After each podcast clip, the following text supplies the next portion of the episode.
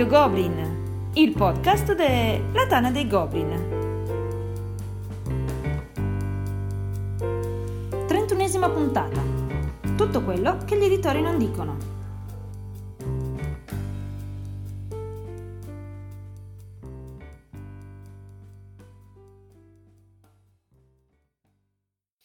Un saluto a tutti e benvenuti a questa nuova puntata di Radio Goblin, il podcast della Tana dei Goblin. Questa sera una, par- una puntata, mh, diciamo, particolare, eh, con due nuovi ospiti, due persone che non sono mai state qui con noi e che sono felicissimo di andare subito a presentarvi. Allora, comincio da Alessandro Lanzuisi di Roma, conosciuto in Tana come Daredevil, ma conosciuto soprattutto perché è figura di riferimento della Ergoludo Edizioni. Ciao Alessandro. Alessandro è anche il mio spacciatore di fiducia con uh, Ready to Play, un negozio famosissimo sia online che qui a Roma. A fargli eh, da collega per questa puntata abbiamo Andrea di Lucerna, conosciuto di Lucerna non è il cognome, di Lucerna è il posto, um, conosciuto in Tana come Phalanx. Ciao, buonasera a tutti. Ciao Andrea, benvenuto. Eh, Marco Agzarot ci spiega di cosa parliamo con Alessandro e con Andrea. Beh, questo podcast nasce da un topic uh, che Andrea Phalanx fa in Tana, che si chiama I peggiori errori degli editori, in cui cercava un pochettino di raccogliere tutti insomma, dei feedback dagli utenti per, diciamo, problematiche che si ritrovano nelle scatole di produzione e così via, e poi magari avere un confronto con, con, gli editori per vedere magari da cosa derivano queste problematiche e anche come si può fare a risolverle. Esattamente, Ci abbiamo quindi Alessandro qui a fare da capro espiatorio per, per, gli editori nel, nel complesso. Ovviamente Alessandro parlerà nome suo, ma si metterà anche un po' nei panni eh, dell'editore e cercherà di farci capire a noi semplici acquirenti che cosa succede dall'altra parte quando c'è da, eh, da costruire poi eh, l'oggetto del nostro desiderio. Quindi io comincerei subito io con una domanda per poi lasciare più spazio a Phalanx.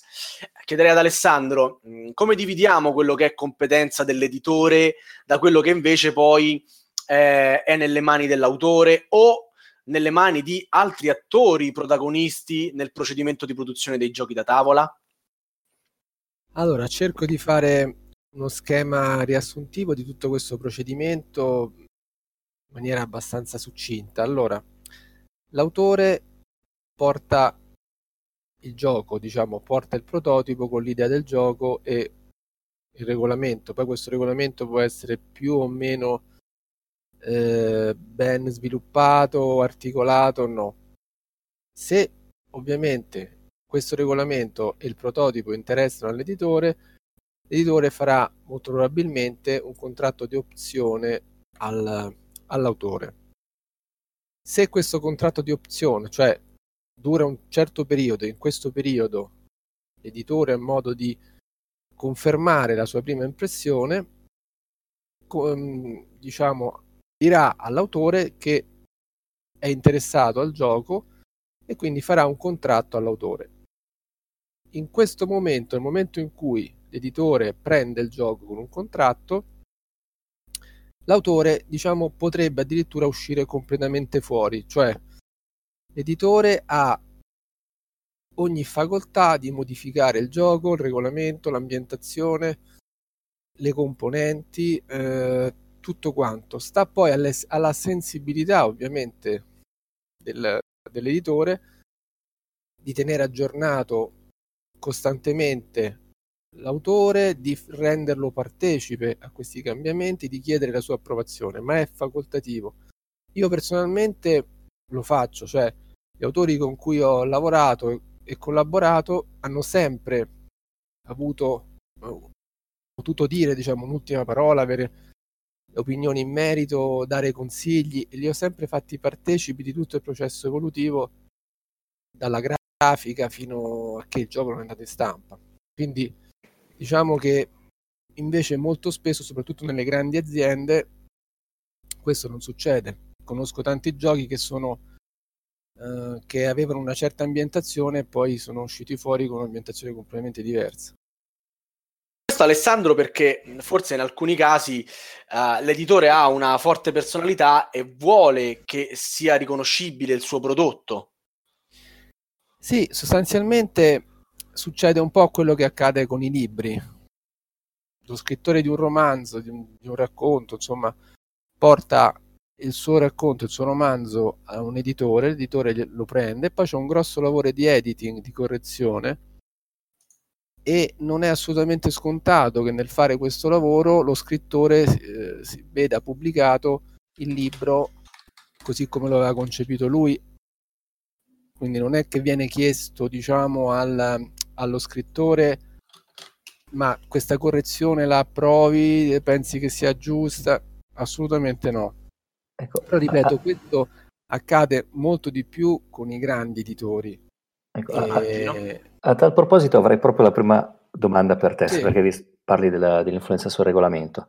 Mi è capitato di comprare alcuni giochi uh, assolutamente gradevoli da giocare, però con regolamento che mi ha sostanzialmente fatto impazzire.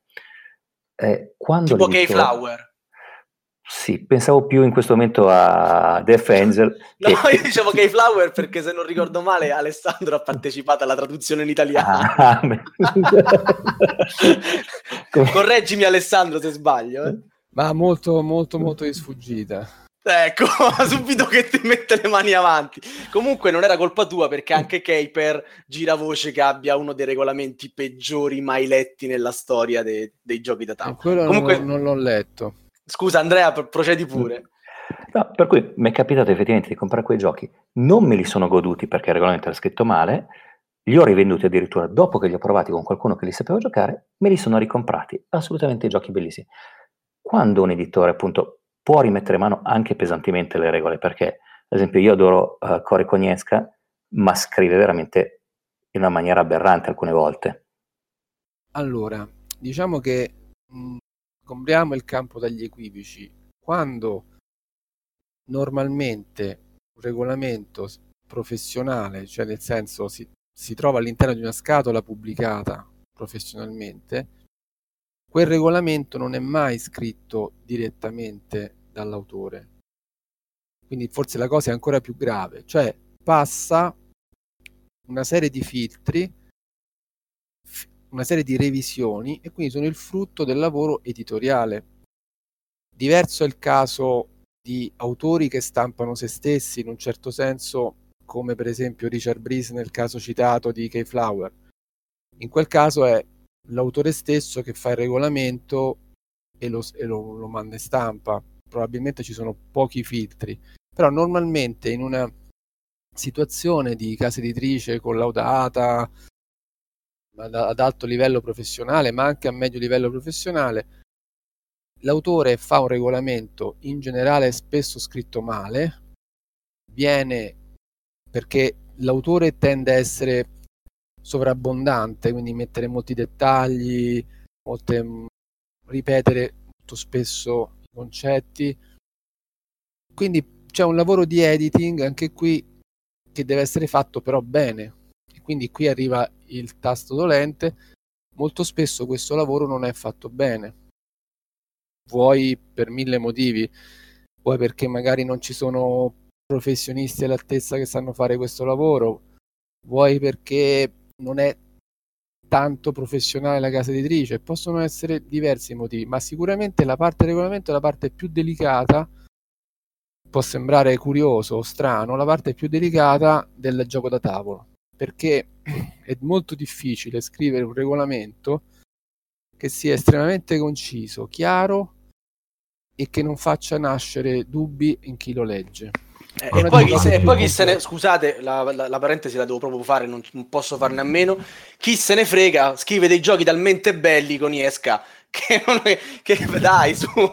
Cioè, no, no, ma assolutamente. No, que- quello è sono... vero. Ma ci sono autori bravissimi ma che non sanno scrivere il regolamento, cioè non sanno spiegare il regolamento, è quasi un lavoro a parte, cioè ci sono delle figure proprio che sono capaci di eh, sintetizzare con pochi concetti, anche perché un regolamento non può avere tantissime pagine, a meno che non sia un gioco eccessivamente ricco, complesso, eccetera, ma in linea di massima, soprattutto i prodotti family o cose di questo genere, hanno bisogno di un regolamento estremamente sintetico, molto, molto autoesplicativo, perché si parte dall'idea che oggi come oggi c'è poco tempo, quindi le persone, le famiglie non hanno tutto questo tempo per stare a leggere il regolamento, c'è anche la, la concorrenza del video che è immediato, del videogioco che è immediato, quindi bisogna aprire il regolamento, leggere e capire subito e giocare.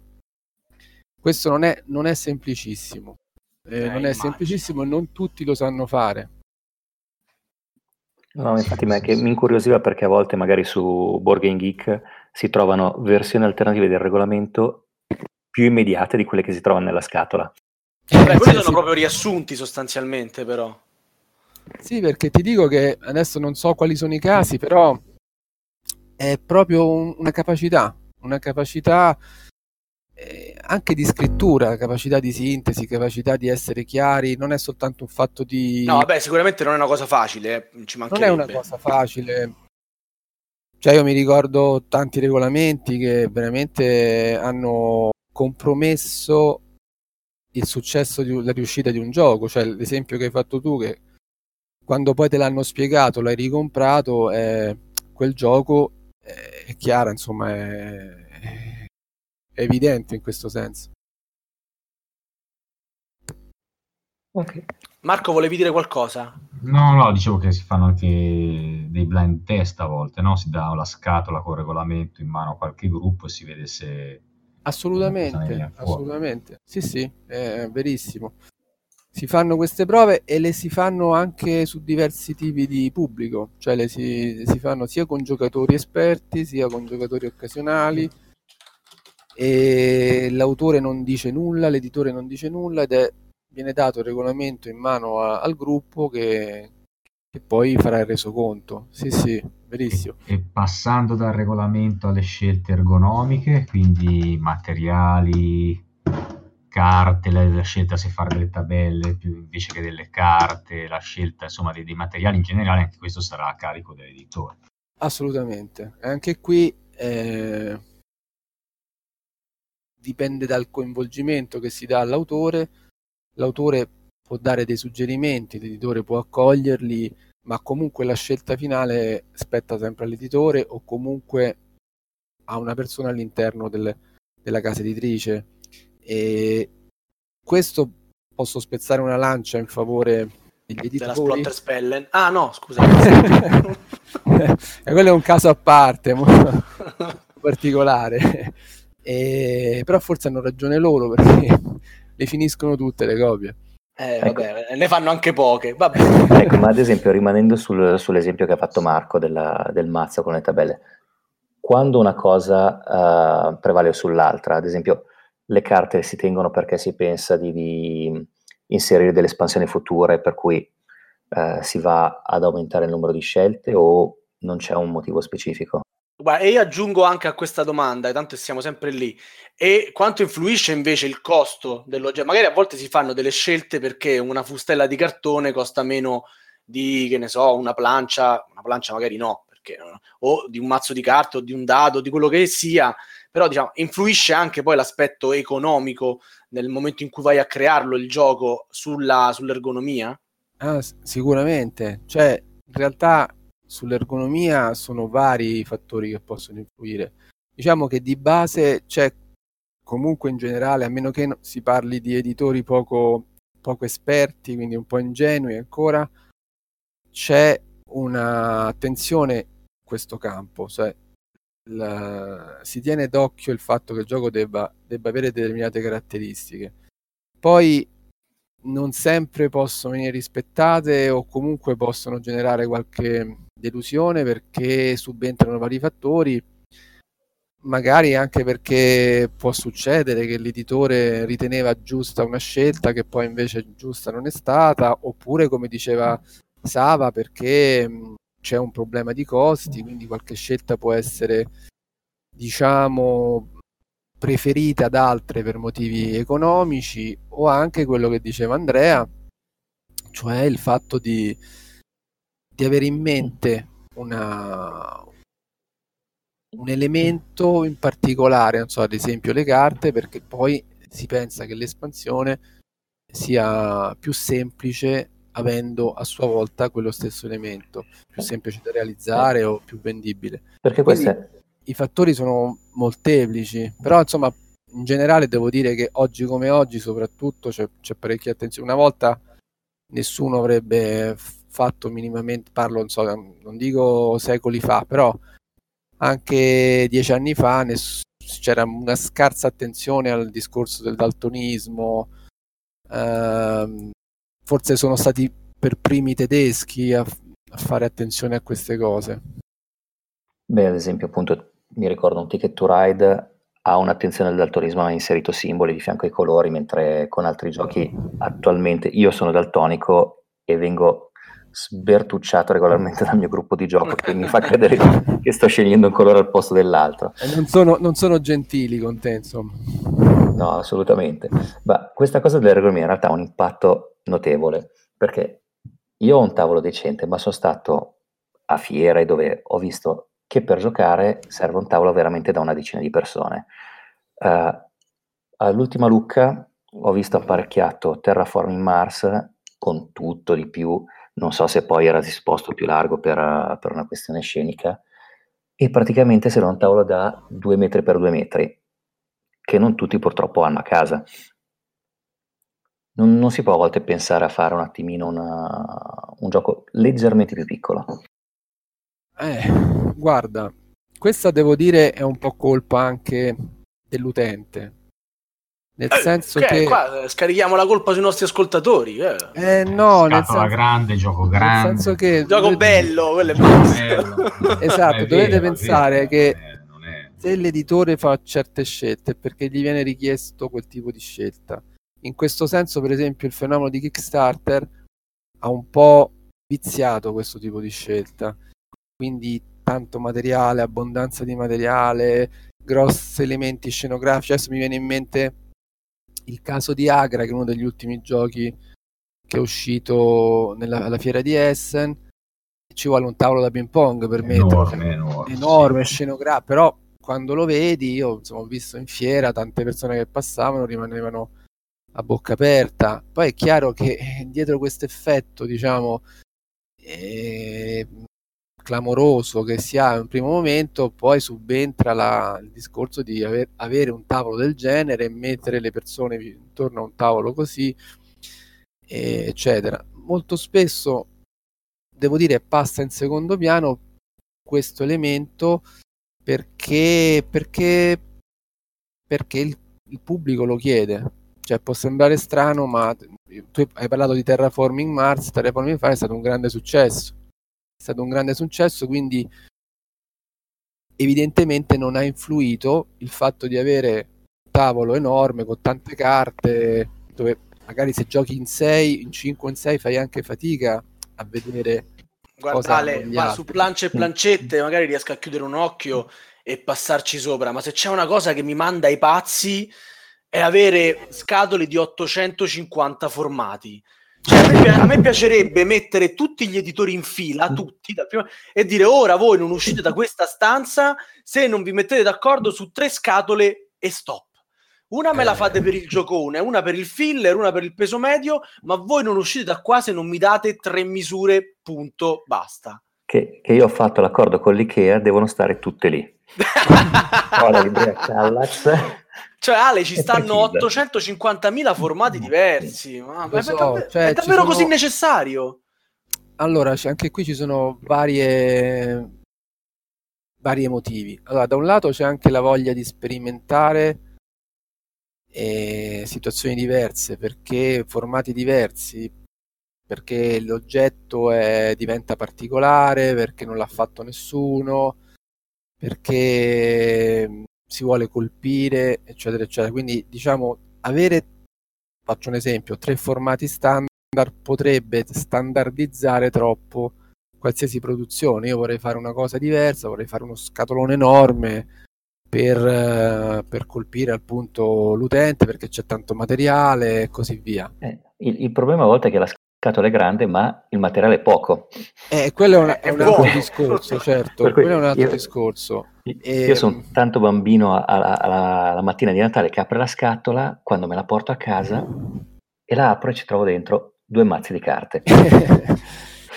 quello è un altro discorso, quindi finisco quello precedente che aveva- aveva- a cui aveva accennato Sava, che fa arrabbiare Sava. E, Molto. E poi ci sono anche discorsi di mercato, cioè può sembrare curioso, ma ci sono dei formati che funzionano meglio in alcuni mercati, ci sono altri formati che invece non funzionano. Io mi ricordo benissimo situazioni in cui, per esempio, il mercato francese richiedeva non solo formati diversi di uno stesso gioco, ma anche un'estetica diversa. Mm, Quindi dipende anche dal mercato, dal- dipende dal mercato perché il formato va o non va a seconda anche dei paesi. Ci sono situazioni che riguardano anche, diventerebbe anche molto complesso il prezzo di un gioco che in alcuni paesi chiaramente non può essere troppo alto perché la qualità di vita e di spesa non permette una spesa così alta per un bene voluttuario, quindi comunque si evitano giochi grossi e si vanno a fare solo cose con- che si compattano in un certo senso e quindi abbassano il prezzo. Insomma, molte volte dietro questa scelta sul, sul formato di un gioco, sul formato di una scatola, ci sono delle, delle- dei fattori che vanno a, a Vabbè, quindi ci stai legittimando a comprare all'estero dai paesi poveri, così le scatole saranno piccole ed entreranno nelle nostre. Date una mano all'economia di quei paesi. Che poi in alcuni casi siamo noi perché eh, Munchkin, eh, peraltro ha una scatola molto più comoda, quella italiana, ed è un quarto di quella americana, che la apre ed è vuota e- Sì, certo. ed è certo. enorme, occupa un sacco di spazio. E qui veniamo al discorso che facevi tu e, e lì mi trovi d'accordo, nel senso che eh, molto spesso è un fatto voluto, cioè io ti sto offrendo un gioco di carte ma te lo presento in un modo mm, che ti sembra di, di comprare un gioco da tavola e quindi ti giustifica 40 euro, 35 euro, in realtà tu stai comprando un mazzo di carte. Questo è- lo dico senza, senza nessun... E tanto è un trucco che avevamo già sgamato, non è che tanto lo compriamo uguale il mazzo di carte. Guarda la scatola di Netrunner, dentro cosa c'è? Un mazzo di carte, Sì, però lo compriamo. sì. Sì, O- eh, o non so se hai comprato eh, Epic Spell Wars of the Battle Wizards, eh, una scatola mezza vuota con però uno stand-up di Vulcano che non serve a niente. Eh, no, non, lo- non conosco il gioco in questione, non l'ho comprato, eh, però mh, sì, insomma, molto spesso ci sono operazioni commerciali, nel senso che, chiaro, io un mazzo di carte lo dovrei vendere a un prezzo decisamente più basso, invece faccio in modo che possa venderlo a un prezzo più alto, colpendo l'occhio del- dell'acquirente oppure contando sul fatto che comunque c'è un'ambientazione molto forte che giustifica eh, quella spesa a cui il cliente magari non rinuncia perché appunto è legato a quell'ambientazione. Ehm, poi però sono cose strane perché per esempio il caso di Munchkin che hai citato quando ancora non c'era l'edizione italiana ma era semplicemente un gioco in inglese della Steve Jackson quell'edizione inglese era indubbiamente non solo era- aveva un costo importante, ma era neanche a colori, cioè aveva monocromatica e, eppure ha venduto tantissimo. Quindi eh, è stato un best seller ed è un best seller. Quindi ci sono delle situazioni in cui evidentemente Ma, cioè, ma davvero ancora oggi Munchkin vende, Alessandro? sì, Ah. sì, sì, Faccio Eh, voglio. fatica a crederlo. sì. No, notizia- vabbè, vendono i gattini, scusate pure io che No, domanda. è notizia proprio recente che eh, Simon ha appena fatto una- un contratto con Steve Jackson per la pubblicazione del gioco in scatola di Munchkin. Oh, ok. No, Munchkin continua, continua a vendere, tant'è che tirano fuori continuamente dei nuovi Ambientazioni, sì. cioè voglio dire per carità non è che non è una critica al gioco eh, che ha un suo No, a chi la compra? Però è, è così, evidentemente molte volte eh, dipende dalla percezione che, che, il giocatore ha di quell'oggetto. Se il giocatore gli dà valore, perché per lui ha valore e quel gioco vale 30 euro, non c'è niente da fare, lo, lo compra. Eh, magari un gioco che ha più materiale, che costa 20 euro, per quel giocatore non ha lo stesso valore, non ha lo stesso valore in termini di divertimento, oppure anche di, semplicemente banalmente di pubblicità, di sentito dire, di passaparola. Uh, a proposito, appunto, partendo da Munchkin con, con, le sue milioni di espansioni, mi ha fatto venire in mente un'altra domanda. Capita sempre più spesso che i giochi abbiano espansioni. Il problema, o almeno quello che percepisco a volte come problema, è quando escono praticamente la stessa settimana del, del core specie se introducono magari qualche elemento un po' importante come l'espansione per il quinto giocatore o nuove meccaniche. Uh, non si può mettere tutto nella stessa scatola. Si può fare una scatola sola. Eh. Tu, dici, tu dici quando escono praticamente in contemporanea? Sì, sì, a volte a ridosso veramente o in contemporanea o di un mese, però un mese penso che a livello di editoria no, non sia tantissimo, cioè, sono stati programmati assieme sostanzialmente. Ma dai, Blood Rage mi pare che è uscito Corset e il quinto giocatore insieme. Quello era un Kickstarter. Sì, vabbè, uguale però. Allora, Ma diciamo che... balance di questa cosa, che adesso non, non, non me ne vengono, a parte Kickstarter, eh, principalmente l'ho notato su Kickstarter, a ah, volte okay. sembra proprio che come stretch goal lo tengano a parte. Ah, ma quello uh... ci sta, eh, quasi sicuramente, ma anche tanta roba, cioè, i primi stretch goal è tutta roba che dovrebbe stare di base nella, nella scatola. Eh, quello fa parte Credo. del meccanismo di Kickstarter e anche qui mi permetto di dire che è un po' alimentato da chi ovviamente da chi, da chi compra. Cioè... sono con te, sono con te Ale, vai tranquillo proprio. nel senso che viene dato quello che, perso- che, il cliente cerca. Il cliente di Kickstarter, ce- di, di Kicks, uh, del crowdfunding. Sì, del crowdfunding cerca questo, cioè cerca l'oggetto, la miniatura, eh, lo stretch goal, l'espansione. È una motivazione per sbloccare, per incentivare da parte del, dell'editore eh, nuovi appunto nuove possibilità e quindi avere maggior appeal, incassare più soldi, però c'è una corrispondenza perché l'acquirente molto spesso, non, anzi quasi sempre non conoscendo il gioco, però si, si gasa, mettiamola così, all'idea di avere un oggetto esclusivo, una miniatura in più, eccetera, eccetera. È chiaro che poi si potrebbe, volendo, compattare tutto in un'unica scatola. Però qui ci sono due fattori. Il primo è che probabilmente sarebbe una scatola mastodontica che costerebbe molto e quindi sarebbe poco, poco vendibile sul mercato, anche se ci sono dei casi clamorosi come l'ultimo Doom Heaven. Quindi. E... Dall'altro c'è il fatto che poi l'editore si toglierebbe degli, degli spazi, diciamo, del, delle parti per includerle nella scatola, quando invece sa benissimo che quel gioco ha avuto successo eh, e quindi il pubblico comprerebbe comunque tutto il set di quel gioco, anche se suddiviso. Quindi comprerebbe la scatola base più faccio un esempio, la scatola che introduce nuovi personaggi, la scatola con i cattivi, la scatola con le mappe aggiuntive, con i cioè, è un meccanismo che viene alimentato, no? perché sennò non, non lo farebbero.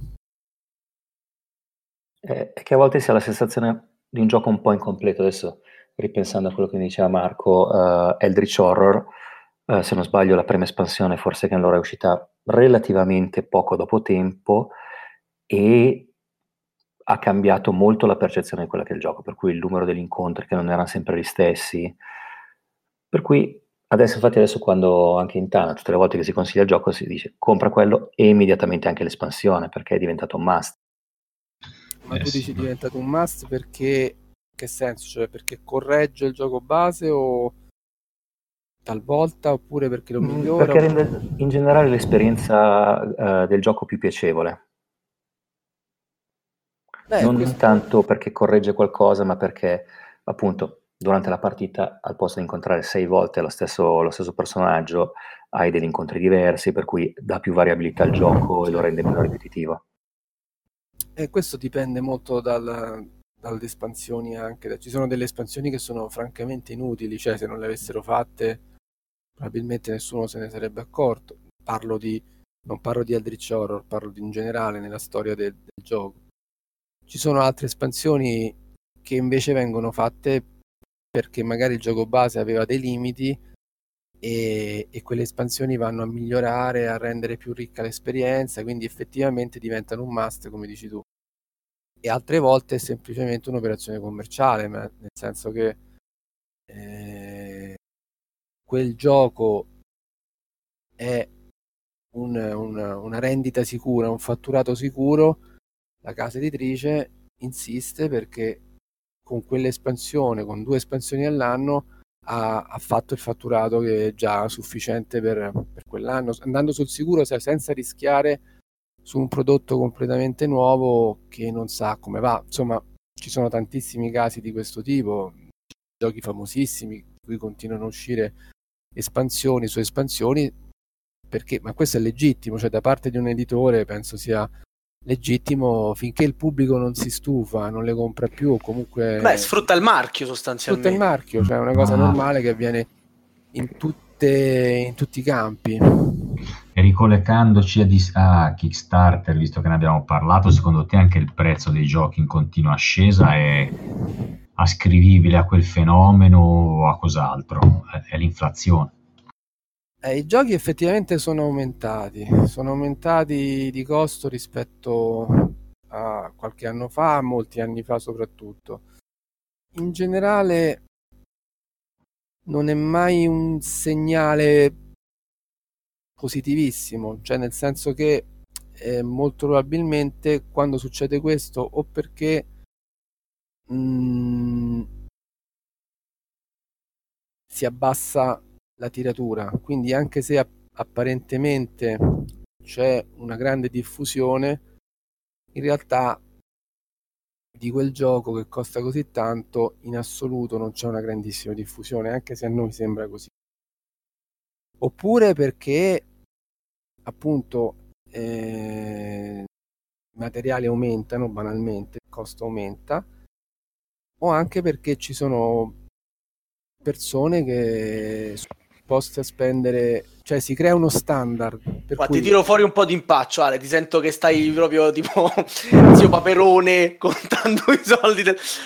Allora, ci sono giochi che effettivamente a noi arrivano percepiti, cioè il prezzo del gioco percepito si sta alzando, cioè adesso i giochi veramente, eh, una persona va al negozio e si aspetta di spendere quei 70 euro che prima mettevamo in croce gli Splotter Speller perché i loro giochi costavano così e costavano troppo e gli altri costavano la metà.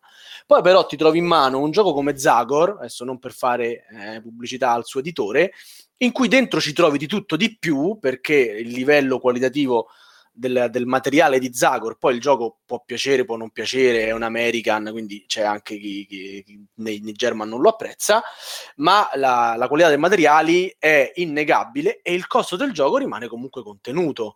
Quindi eh, sicuramente là c'è stata una cura.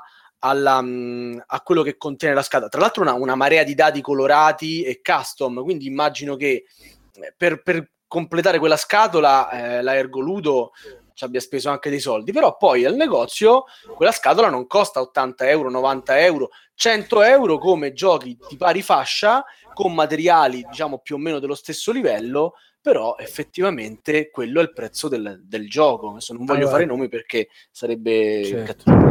No, cerco di essere chiaro il più possibile.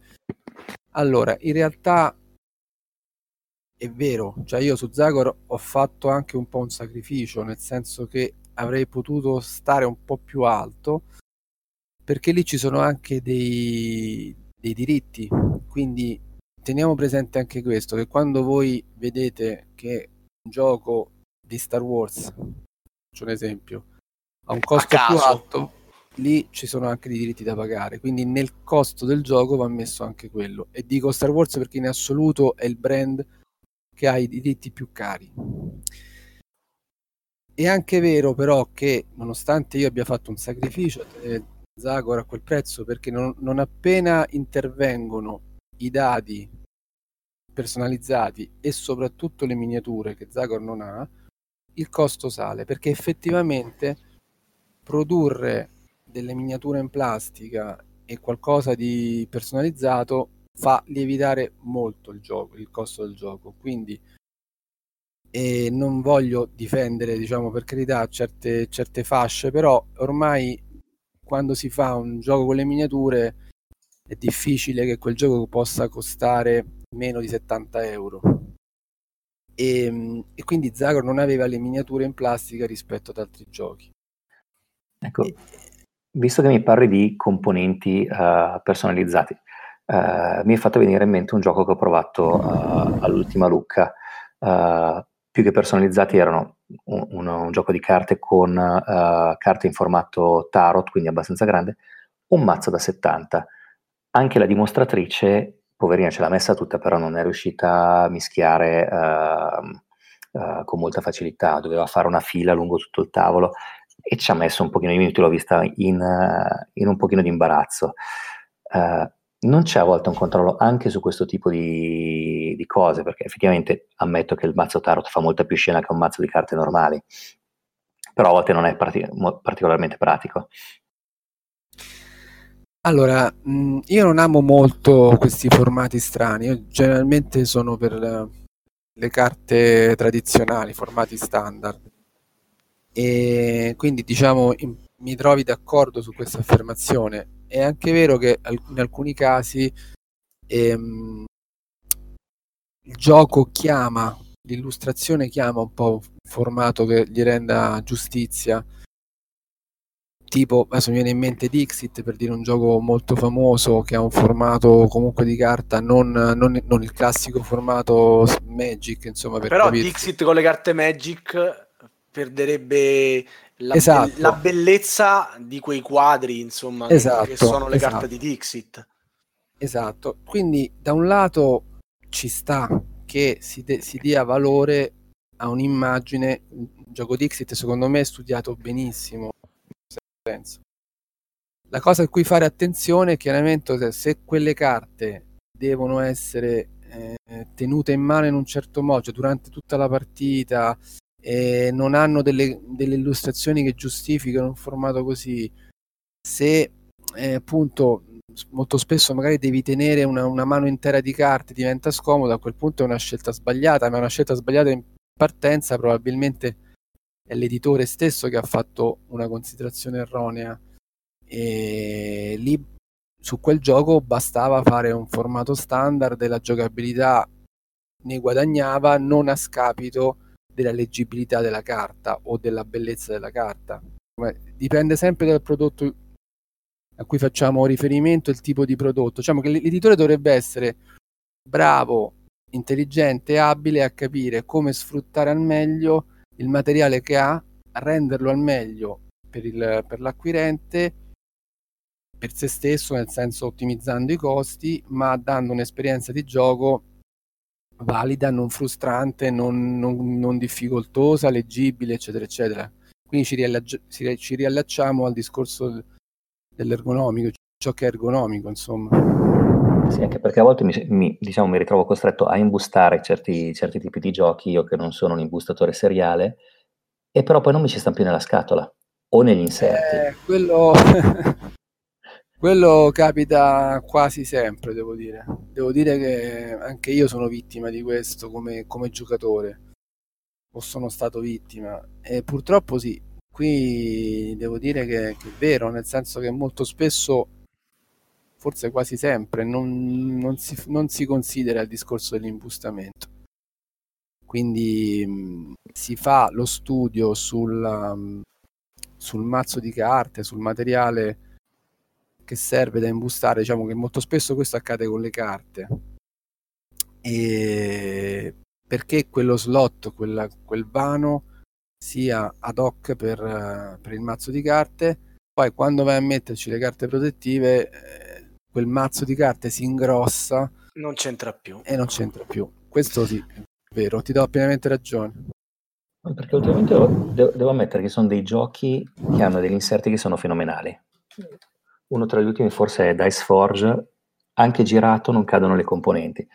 Per cui mi chiedevo se eh, man mano il mercato si stesse muovendo in questa direzione o se fosse un caso isolato. No, no, non è un caso isolato. Ti ho detto, secondo me ci si fa molta più attenzione. Un altro caso mi viene in mente è Time Stories, che è un gioco particolare, quindi hanno studiato con molta attenzione la, diciamo, la messa in, in scatola delle componenti. E devo dire che ho sperimentato personalmente, insomma, tutto entra perfettamente, tutto molto, molto chiaro. Quindi c'è una maggiore attenzione. Poi, ripeto, ci sono... Cioè, la, questo settore... Anche se naturalmente anche l'inserto costa e quindi anche lui avrà il suo prezzo da pagare. Certo, l'inserto costa, anche lì può cambiare di costo a seconda se è... No, Ale, io te lo dico, io lo butto via l'inserto, cioè a metà delle volte mi trovo mi trovo i token, le carte, tutto quanto sparpagliato nella scatola. Hai ragione, tipo... hai ragione. Cioè, quello di Lord of Waterdeep preso e frullato via, uno dei peggiori sì. inserti mai visti nella mia storia di giocatore. È vero, è capitato pure a me, mi, mi ricordo, non so su quale gioco, ma un gioco vecchio sicuramente, non, non mi centrava assolutamente nulla una volta defustellato. Fa molto irritare, fa molto irritare questo. È fastidiosissimo perché si si gonfia la scatola sono perfettamente d'accordo. Infatti dovrebbe essere fatto un test, cioè normalmente diciamo una, una situazione di serietà dovrebbe essere fatto un test da chi stampa in accordo con l'editore proprio sulla chiusura di tutti i componenti viene presa una copia diciamo sacrificabile per defustellarla per mettere all'interno e fare il test evidentemente questo adesso ripeto c'è più attenzione. No, no, vabbè, ma certo, ovvio. Tanto non stiamo spesso... facendo i nomi, Alessandro. No, no, ma ti dico perché in realtà questo nostro mondo è anche pieno di, di piccole case editrici, di case editrici che, che, nascono con tanto entusiasmo, però hanno poca esperienza. Questo avviene soprattutto col, anche col Kickstarter, no? E, ma non solo col Kickstarter. Quindi molte volte sono anche degli errori di ingenuità che si fanno. Cioè non, in questo caso non, non c'è sempre necessariamente pressappochismo. O... Però ci sono delle soluzioni, eh, secondo me anche non eccessivamente costose, come quelle dei giochi di Lacerda, no? Non so se hai fatto caso, alla, mm, sul suo inserto in plastica spesso ci, c'è una specie di coperchio che va a tappare tutti gli slot in cui vengono inserite carte, token e via discorrendo e anche sballottando la scatola nel peggiore dei modi i token lì rimangono, no? Sì. Io non credo che quella copertura di plastica costi tanto più rispetto a un, a un inserto altro qualsiasi. No, non... no, vabbè, era così per dire, dai, non... No, però assolutamente, cioè nel senso poi sicuramente è interessante anche vedere come ci si ingegna, no? Anche in questo caso tu hai fatto un esempio di una situazione in cui ci si è ingegnati a trovare una soluzione eh, per non far cadere i pezzi, per non sparpagliarli nella scatola, quindi a dimostrazione insomma che non, non sempre ovviamente in generale, però eh, ultimamente c'è un pochino più di sensibilità in questo senso, di attenzione eh, in questo che dici, insomma. Poi ripeto, n- molte volte non è, non è ancora così. Eh, però ho visto anche in case editrici che fanno cose più piccole, produzioni minori, che si fa un pochino più di attenzione a questo. Più la classica botte e... piccola e il vino buono. Sì. Sì, sì, no, ma insomma è anche vero che, ma questo vale, vale su tutti i mezzi di intrattenimento. Adesso c'è, c'è, più controllo anche da parte del pubblico, giustamente, cioè il pubblico è più esigente, quindi se ecco, si sbaglia... A proposito di pubblico più esigente. Eccola la domanda, ecco. eccola, eccola. Eh, uh, I PDF dei regolamenti sì. Che qua ogni tanto anche in Tana si scatena un po', un po di bagarre. Ogni tanto, sì, uno di quegli eh, argomenti che in Tana noi della moderazione lo vediamo poco poco. Vi, da, vi danno poco da fare. Eh, perché non li mettete online? O, o, meglio, quali sono le scelte del mettere o non mettere online? Perché ormai spesso, specie con gli American, che ogni due per tre hanno bisogno di qualche aggiustatina, e lo dico da American, eh, fa comodo avere un PDF aggiornato Eh, questo è un argomento... allora, mi dispiace sempre iniziare con la stessa frase, dipende dalle situazioni. Allora, io personalmente li metto, cioè, diciamo, le, il criterio... Mettiamo a verbale, eh? ergo ludo, regolamenti, ok. Sì, sì, io generalmente um, due settimane, 20 giorni prima dell'uscita del gioco, metto il, eh, il regolamento disponibile, sia in inglese, in inglese non non lo faccio, cioè non è compito mio perché molto spesso i giochi sono localizzati da altre ditte e soprattutto in italiano. Non viene fatto se ci sono altre aziende che lo fanno assolutamente, che mettono tranquillamente il regolamento online, altre non lo fanno per motivi diciamo di opportunismo, di, no di opportunismo, di opportunità eh, legata alla vendita del gioco della lo- localizzazione italiana. Quindi eh, si pensa che mettendo il file del regolamento italiano poi l'utente, il giocatore va a comprarsi la scatola all'estero perché costa un po' di meno e ha il regolamento scaricato in italiano e quindi salta la versione italiana. E, e possono anche esserci motivi molto più, diciamo così, più semplici, tipo volontà di creare un po' di, di attesa o mistero su quel titolo, quindi di far salire l'hype prima di pubblicare il regolamento. Ripeto, i, i motivi sono tanti. Poi ma non può essere che l'editore ha paura che il gioco sia brutto, che dal regolamento si capisca che è un brutto mm, gioco. Ma allora, Dici, no, non si io, allora, io personalmente non ti dico, parlo per me, non certo. lo farei mai una cosa del genere perché se pubblico quel gioco è perché credo in quel gioco. Però è anche vero che io ne faccio inedito per ora uno all'anno, quindi è chiaro che devo credere in quel prodotto e lo faccio perché ci credo. Se un editore fa 30 titoli in un anno, 40 titoli, può anche starci che dentro di sé pensa che uno sia più debole di un altro, non sia un titolo eccezionale e... o comunque ci crede di meno. Però dubito che possa fare una scelta del genere, sinceramente, perché Vabbè, la mia era una provocazione. No, Alessandra. no, ma la capisco, però nel senso che o lo fa sempre, allora c'è la politica che fa sempre, ma se la fa se pubblica il regolamento dieci volte e l'undicesima non lo pubblica c'è qualcosa di strano, quindi andrebbe un po' contro, contro quello che è la sua politica, quindi o lo fa sempre o non lo fa mai, secondo me. E su questo sono d'accordissimo con te. E poi ci sono i discorsi de- delle regole che purtroppo ci- si citavano quegli American, molto spesso hanno bisogno di FAQ, di, di chiarimenti e e lì ecco io impazzirò perché da futuro editore dei giochi GMT già so che questa cosa ehi qua ci rubi già gli argomenti già so che sarà faticosissimo questo. Eh, però non mi ricordo qual è la domanda a questo proposito perché non si pubblicano gli I PDF eh? o, o, a volte PDF o gli aggiornamenti o, o a volte proprio dei regolamenti vengono in qualche modo aggiornati con rivisitazione proprio del, del, flusso di gioco e non sempre sono disponibili, per cui capita, uh, specie con le traduzioni, che a volte chi si compra il gioco americano o in America gioca in un modo e in Italia gioca in un modo diverso. Cioè, quindi Andrea stai dicendo pure che in Italia l'editore italiano spesso ha una mancanza nei confronti del suo cliente, cioè dove il gioco originale viene un po' risistemato e c'è un 2.0 del suo regolamento, in Italia non c'è questa attenzione. È questo che stai dicendo? Uh, sì, mi ricordo un paio di casi specifici, adesso non voglio uh, gettare benzina sul fuoco, ma sostanzialmente c'è stata una disparità di regolamento tra 1.0 e 2.0 uh, per quasi un anno. Ma tu intendi cioè di un gioco localizzato in italiano? Sì, sì, sì. Ok. Eh, su questo non... Questa sicuramente è una mancanza so da parte dell'editore. È sicuramente un errore, una mancanza, sì. un errore, uno sbaglio, quindi c'è poco da girarsi intorno se, se in questo caso non è stato fatto è stato commesso un errore. È stato commesso un errore perché non si può stare un anno senza aggiornamento quando l'aggiornamento è uscito.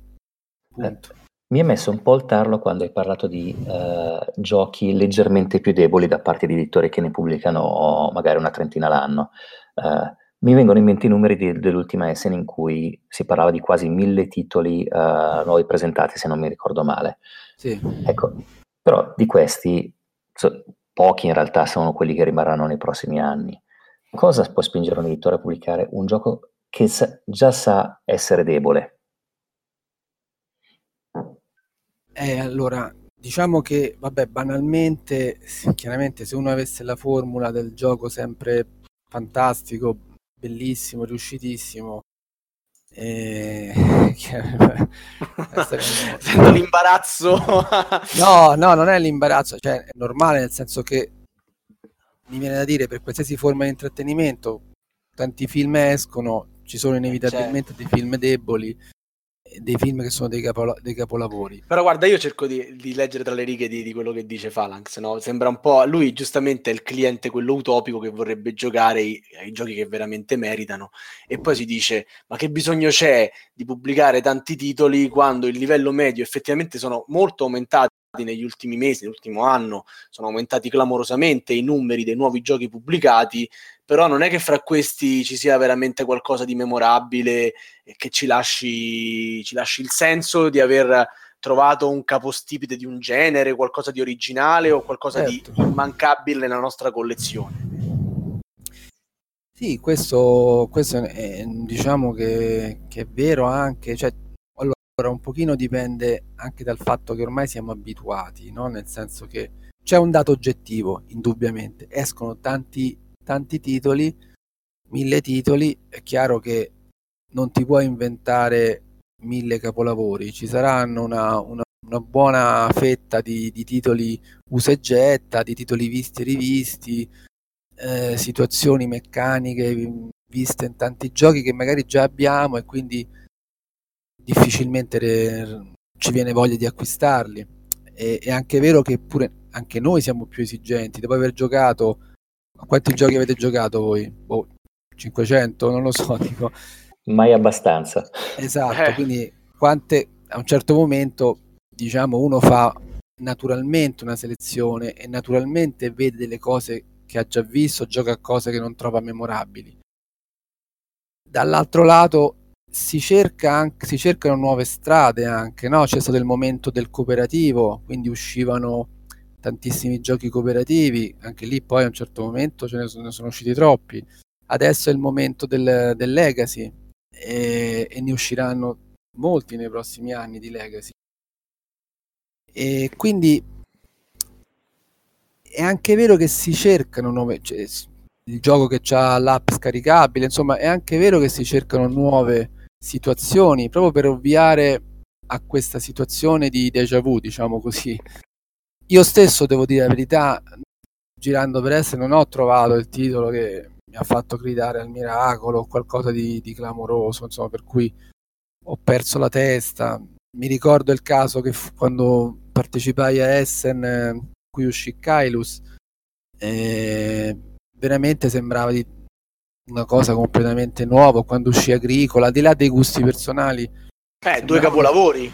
Sembravano de- de- e lo erano sicuramente, delle, delle situazioni nuove. Qui si, c'era una grossa eco su quei giochi.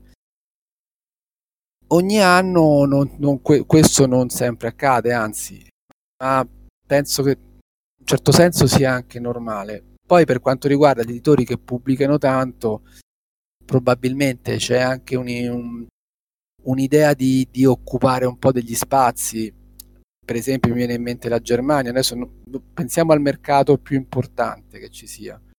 Nella Germania i giochi si vendono al supermercato, quindi tu devi anche occupare degli spazi fisici a danno del tuo concorrente. E come lo fai? Non puoi tirare fuori i 20 capolavori, butti dentro anche delle cose che stanno nella media, semplicemente per occupare spazio a danno di un altro, di un altro tuo concorrente. Eh. Questo succede come succede nelle edicole, su, su riviste e quant'altro, nelle librerie. È un, è un fenomeno anche di, di, di, di, occupazione di spazio proprio di vendita. È che il bimbo che me vorrebbe comprarli tutti, ma non ce la fa. e eh, poi comprarli sbagliate ci rimane male. E devi per fare... tutti è impossibile. Fare per forza una selezione, ma io ci, ci sono arrivato, io ci ho messo un po', ma alla fine... eh, che a proposito invece del, del mio completismo, uh, una delle cose che mi è venuta in mente, ultimamente vedo un po' troppe riedizioni, un po' troppo. ogni tanto c'è qualche riedizione, anniversario, però alcune sono veramente a distanza ravvicinate. Mi è venuto in mente l'ultimo uh, Tokaido, in cinque anni ha fatto tre edizioni diverse la, quella normale, quella da Kickstarter, adesso l'edizione quinto anniversario, dove cambia pochissimo, però quel poco è sufficiente a eventualmente a farmi comprare una nuova copia in alcuni casi. Eh, è un po' fastidioso a volte non poter accedere al Delta. Ah, lì, qui faccio un po' il democristiano, no? di vecchia maniera.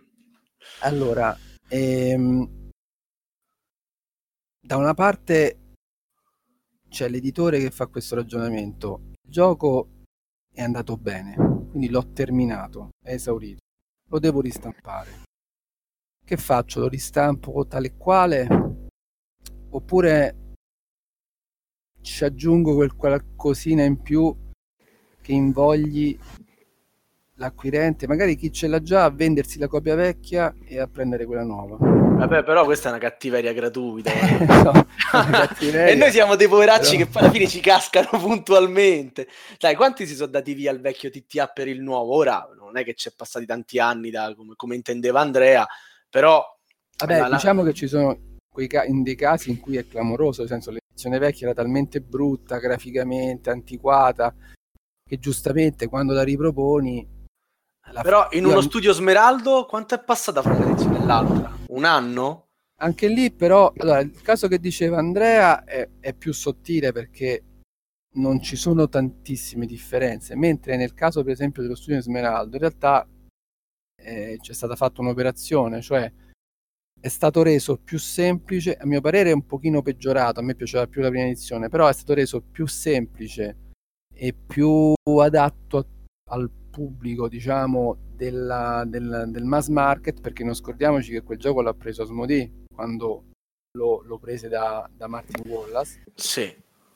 E quindi ha cercato di fare un'operazione che fosse esteticamente diversa rispetto al gioco più di nicchia che aveva fatto Martin, anche come scelta grafica. Cioè, il gioco che, la prima edizione di Martin Wallace aveva una grafica molto particolare che sicuramente non è da mm, diciamo da tutti, ok? Però era bella, cioè a me piaceva. Era bella, ma è per intenditori. Quindi nel momento in cui io vado anche a me piaceva, piaceva molto, ma nel momento in cui io vado a nel mercato grosso, cioè Smodì comincia a fare delle tirature importanti, dice ma io devo, devo avere un altro impatto, cioè il pubblico chiede un altro tipo di... Il, di il pubblico vuole Monopoli.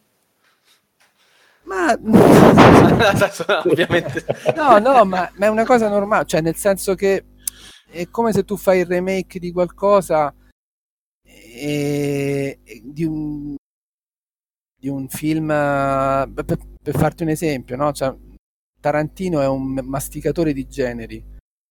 Quando ha rifatto Django non poteva rifare il film del 76, l'ha rimodellato secondo la sensibilità sua e secondo la sensibilità del pubblico di oggi. Chiaro, è passato tanto tempo da... Eh, da... Esatto, quella è una bella discriminante, no? È una bella cioè... discriminante, però in alcuni casi esiste, cioè ci sta anche nel gioco questo, cioè anche io personalmente se dovessi rifare un vecchio gioco non lo potrei rifare tale e quale esattamente come era un tot di anni fa perché i gusti sono cambiati, perché il gusto estetico è cambiato, eccetera. Diverso invece il caso in cui ci sono quei giochi in cui tu ripresenti tale e quale il gioco, magari aggiungendoci la carta in più, la tessera in più, la variante, e quello chiaramente è un, un escamotage.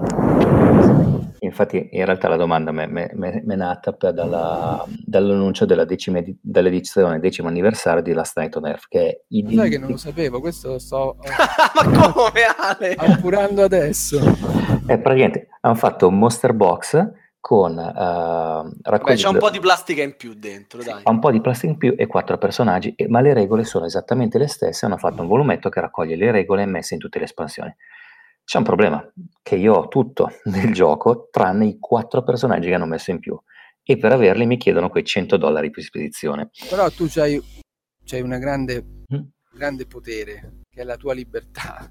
Nel vai. senso, tu, tu puoi decidere, no, io in questa cosa, E soffri in silenzio. soffri in silenzio, non ci casi, E in e questo, ti tieni la tua vecchia edizione. in questo caso non soffro neanche in silenzio perché vi costringo a sentirmi lamentarmi. Però ehm, me lo conferma anche Elianto dalla regia, sapevo di un eh, upgrade kit. Eh, ho scritto loro, eh, mi hanno ringraziato per i dieci anni di fedeltà ai loro prodotti, ma mi hanno detto non se ne parla. Ah, fantastico, quindi niente upgrade kit. Dai. Sì, perché devo dire, ecco, la onestamente molto spesso vengono forniti questi upgrade kit, però ecco, non è questo il caso, mi pare No, di decisamente no. Prenditi l'edizione del decimo anniversario. Eh, no, Eh, ma la Flame Frog è No, un po' vabbè. particolare, dai.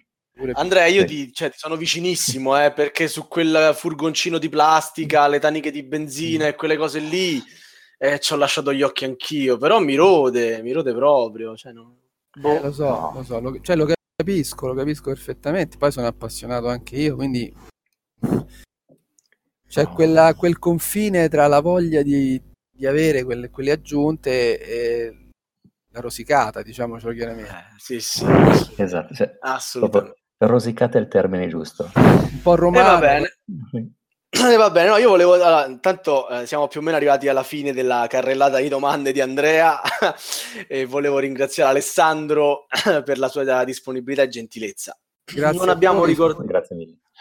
Non abbiamo ricordato durante la trasmissione che Ergo Ludo, per chi non lo sapesse, è l'editore di The Golden Ages, di, di Zagor, di cui abbiamo parlato, ma anche di Lancelot, l'ultimo gioco eh, di Papini, appena uscito, giusto Alessandro? Sì, sì. Come sta andando? Ma sta andando bene sostanzialmente, ha un po' diviso, a differenza dei, dei primi due prodotti su cui c'è stata una certa unanimità di giudizio, poi è chiaro che la critica ci sta sempre, non sempre tutto può piacere a tutti. Questo però è il primo gioco che, un- che ha un po' diviso mh, le, le opinioni, quindi eh, mi sono trovato dei voti altissimi e delle opinioni eccellenti e viceversa. Eh, secondo me è un gioco che richiede un pizzico di, di- di- di tempo in più rispetto agli altri perché a dispetto della semplicità delle regole è un po' meno immediato da come posso dire da, da dominare o da capire immediatamente perché Tu conosci Papini da un sacco di tempo, collabori lui, con lui da, da sempre più o meno, no? Mi ricordo che insomma hai collaborato pure con, con Siena. E, Sì, io ho iniziato la collaborazione con lui proprio con Siena e, e dicevo, Poi- in questo gioco gli Ah. amanti di Papini ci ritrovano tutte le caratteristiche di questo autore. eh, ni. No, no. No, senso che è un gioco sicuramente per molti versi papiniano, so- sicuramente, però è il più German fra i giochi di, di Papini, quindi è quello meno, eh, diciamo, più asciutto, con meno sottoregole, meno, meno barocco, diciamo, quindi con tutti i pregi e i difetti che questo può voler dire per un fan di Papini, cioè per un non fan di Papini probabilmente è un pregio per un fan di Papini potrebbe essere un Ah. difetto se non trova tutto quel barocchismo a cui ci aveva abituato. Abituato. Eh, mi ricordo il tabellone di Siena, ecco, eh, rientra perfettamente nella de- definizione barocchismo. Ah, ma è una cosa Bellissimo, eh. interessante perché poi lui, lui in realtà è un autore che è molto particolare, nel senso che eh, non pensa tanto a, eh, al discorso sto facendo un gioco ti- alla tedesca, non alla tedesca, eccetera.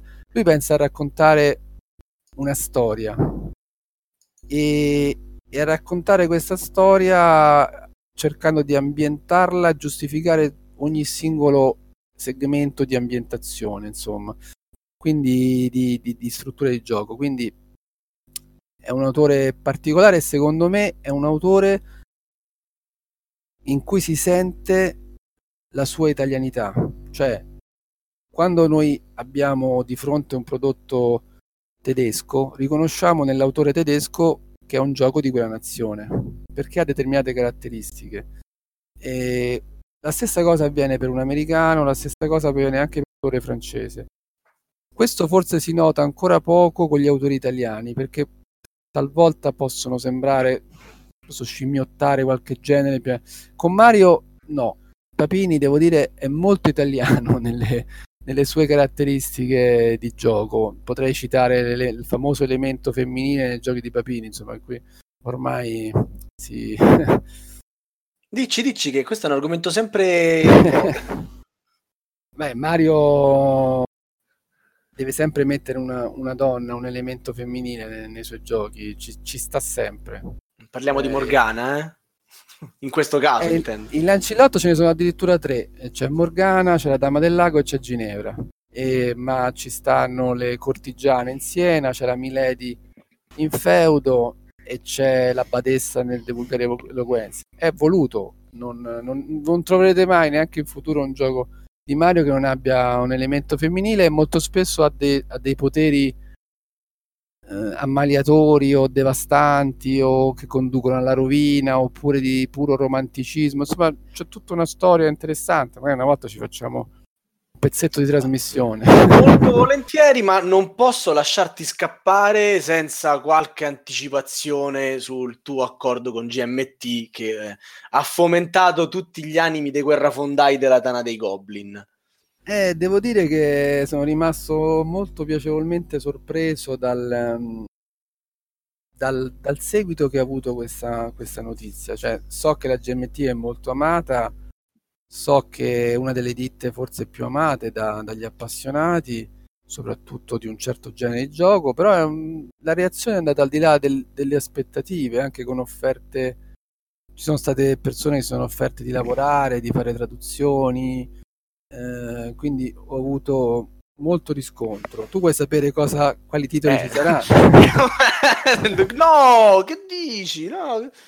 Allora, quello che, quello che, ci puoi dire. Eh, molto in generale, la, la, nostra intenzione sarebbe quella di fare all'incirca tre giochi all'anno. Vediamo se e mi piace perché all'inizio avevi detto due, già sono diventati due, tre. Due o tre, se, vediamo se il mercato li, li, tiene, il mercato italiano risponde bene. Hanno di, di, di, giochi GMT. Io penso di sì, però insomma, vediamo. Allora, il primo lo sappiamo è i Stand. E una il piccola domatina... lo sappiamo è i Stand e la sua anniversario. Ecco, torniamo al discorso di prima, ci saranno delle carte in più, quindi, eh, cioè... quindi lo devi comprare, Andrea. Non l'ho scelto io, l'ha scelto la GMT e così.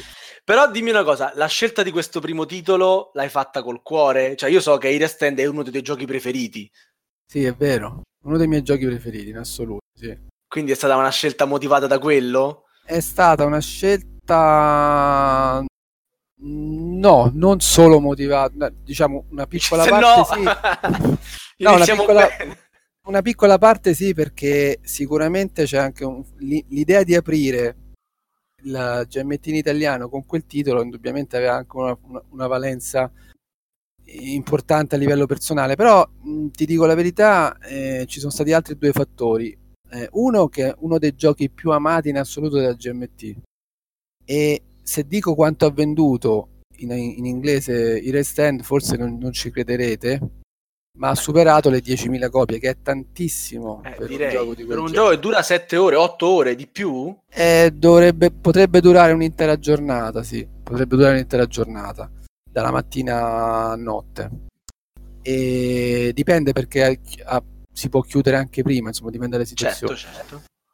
E poi c'è stata anche un'approvazione da parte di Asterion che mi ha detto secondo me fai bene, sono d'accordo parti con questo. E quindi, eh, essendo un... io ho seguito anche quello che, che mi, hanno, mi, hanno, detto loro, uh, questo suggerimento che ha, avuto la loro approvazione, e tutti questi, questi fattori, il fatto che poi uscisse, c'era la coincidenza che uscisse l'edizione anniversario, la ristampa, insomma, ha fatto sì che questo insieme di fattori si partisse con quel titolo. Ok, e a, a stretto, a giro, stretto giro, diciamo che invece in estate, nel periodo estivo, eh, l'altra idea era quella di fare un coin. E qui sento il nostro pubblico che fa salti di gioia e ovazioni. coin non potevo, non, non, si può non farlo in italiano. Cuba Libre. E no, invece sarà Falling Sky. sarà Falling Sky. E dopo una lunga decisione sarà Falling Sky. E diciamo che questa notizia ve la do per certa, insomma. Grande, Quindi e siete i primi che, che, a cui lo dico ufficialmente. E, quindi sarà Falling Sky che è anche qui uno dei, diciamo, dei, dei coin più, più, venduti e più amati, anche se lì c'è una, una dura lotta, è una dura lotta eh, sicuramente decidere. È molto difficile decidere perché in realtà bisogna eh, tenere presente vari, vari fattori. Dal GMT c'è un catalogo sterminato, quindi eh, l'idea è riuscire a tenere un equilibrio tra novità clamorose, eh, classici, eh, amatissimi e quei giochi che comunque aprono anche a un pubblico diverso, anche pur essendo giochi GMT un pochino più generalisti. E poi il terzo titolo dovrebbe essere una novità, non dico insomma recente, quindi con poca distanza dall'edizione inglese e un altro coin dovrebbe essere Pendragon.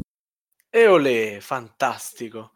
Quindi su questo invece addirittura sarai vicino alla pubblicazione, diciamo, in tempo reale, sostanzialmente. Sì, passeranno, credo, 6-7 mesi, 7-8 mesi, perché... Eh, tempi brevissimi per una localizzazione in italiano, insomma. No? Tempi brevissimi. Tempi sono, brevissimi. sono pochissimi gli editori, forse Asmodee lo fa con pubblicazioni bene o male in contemporanea, ma altri onestamente al momento non me ne vengono in mente. Andrea, aiutami tu se, se te ne viene in mente qualcuno.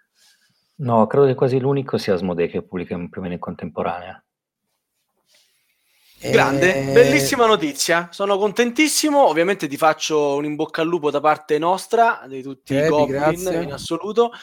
Eh, sono sicuro che il seguito che hai, la curiosità, il seguito che hai suscitato in questi primi momenti non verrà a mancare poi all'atto della pubblicazione. Un po' perché GMT, come hai detto giustamente tu, è un editore eh, di prima fascia, amato veramente da tutti, anche se a volte fa dei giochi che veramente sembrano una nicchia della nicchia, insomma, parlo dei wargame, ma ha tirato fuori anche titoli come Twilight Struggle, Sekigara, Specie Dominanti, insomma sono dei capolavori indiscussi. I coin, eh, i Rise Stand, e, mh, aiutami, adesso lo dico male, la, il, il, seguito.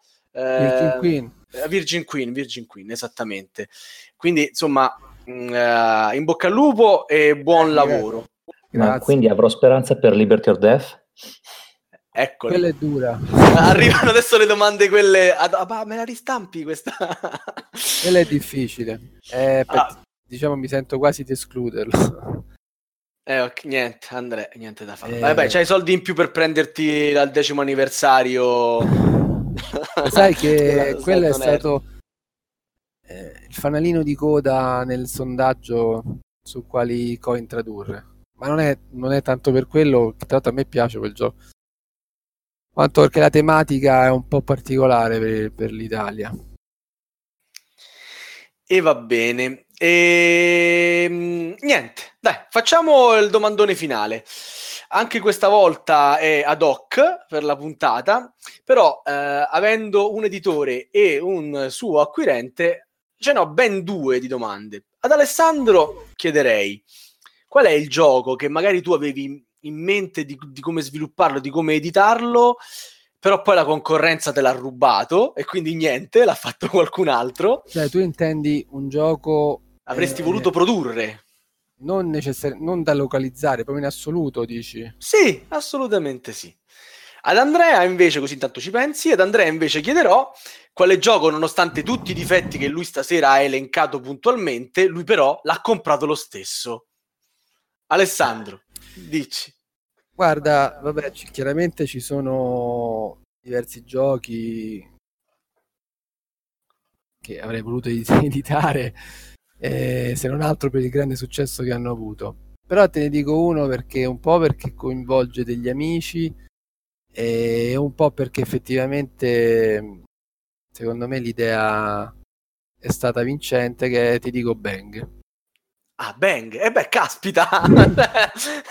non è che stiamo parlando di un giochino che ha venduto due copie. No, no, certo, certo. Quindi- Perché, cioè, quindi la- a parte il successo, eh, che- Ma perché semplice mazzo di carte si ottengono delle, de- delle serate, degli effetti divertenti perché è un gioco che funziona, oltre ad aver venduto molto bene, perché mh, è diventato anche un format in cui si fanno... assolutamente, l'hanno fatto in tutte le salse. L'hanno fatto in tutte le salse e poi c'è un'ambientazione western che io adoro e quindi quello anche contribuisce un po' da spaghetti western, da, da appassionato quali sono, Eh, certo. eh, ci- cioè, riesce a far sentire con un mazzo di carte anche l'ambientazione. È vero, è un gioco divertentino. Alla fine ci abbiamo giocato tutti, dai, su è Abbiamo inutile che fate tutti. gli snob, ci abbiamo giocato tutti a Bang. Eh. Andrea, fai coming out. Dai, qual è il gioco che veramente era bruttissimo, aveva tutti i difetti possibili e tu l'hai preso lo stesso? Allora, più che bruttissimo, ha tutti i difetti, ma mi diverto lo stesso, che è Shadow of Princeton. Ho criticato fino adesso la Flying Frog, il tavolo anche del vicino per apparecchiarlo, Anche tu sul western però, eh? eh sì, però c'ha anche tentacoli, quindi Western più Cthulhu non potevo rinunciare. Eh. Ha dei mazzi di carte più alti eh, eh, della- eh, di un bambino di due anni. cos'altro ha? Le miniature che si fa fatica a montarle. Due- La due scatola? mie- La scatola non si chiude una volta che hai montato tutti i pezzi e hai è- tutto. Eh, ergonomia praticamente assente, però non ho resistito. E ogni tanto è comunque intavolato. Hai visto? Chi disprezza compra, eh? Assolutamente. E a questo punto passerei la parola al nostro regista Elianto per i saluti. Buonasera a tutti. Come prima cosa ringrazio a nome della redazione Andrea Phalanx per aver avuto l'idea eh, alla base di questa puntata e aver aiutato la redazione a svilupparla e aver partecipato alla registrazione. Chi volesse fare la stessa cosa può mandarci idee o proposte di collaborazione alla nostra email podcast.goblins.net oppure sul nostro forum al sito www.goblins.net. Chi invece vuole recuperare puntate precedenti può farlo sempre sulla nostra homepage nella sezione archivio oppure su iTunes cercando Radio Goblin. Ciao! Grazie, grazie a tutti, buonanotte. Grazie a tutti, Grazie, buonanotte. grazie a voi, buonanotte, grazie. Ciao ciao.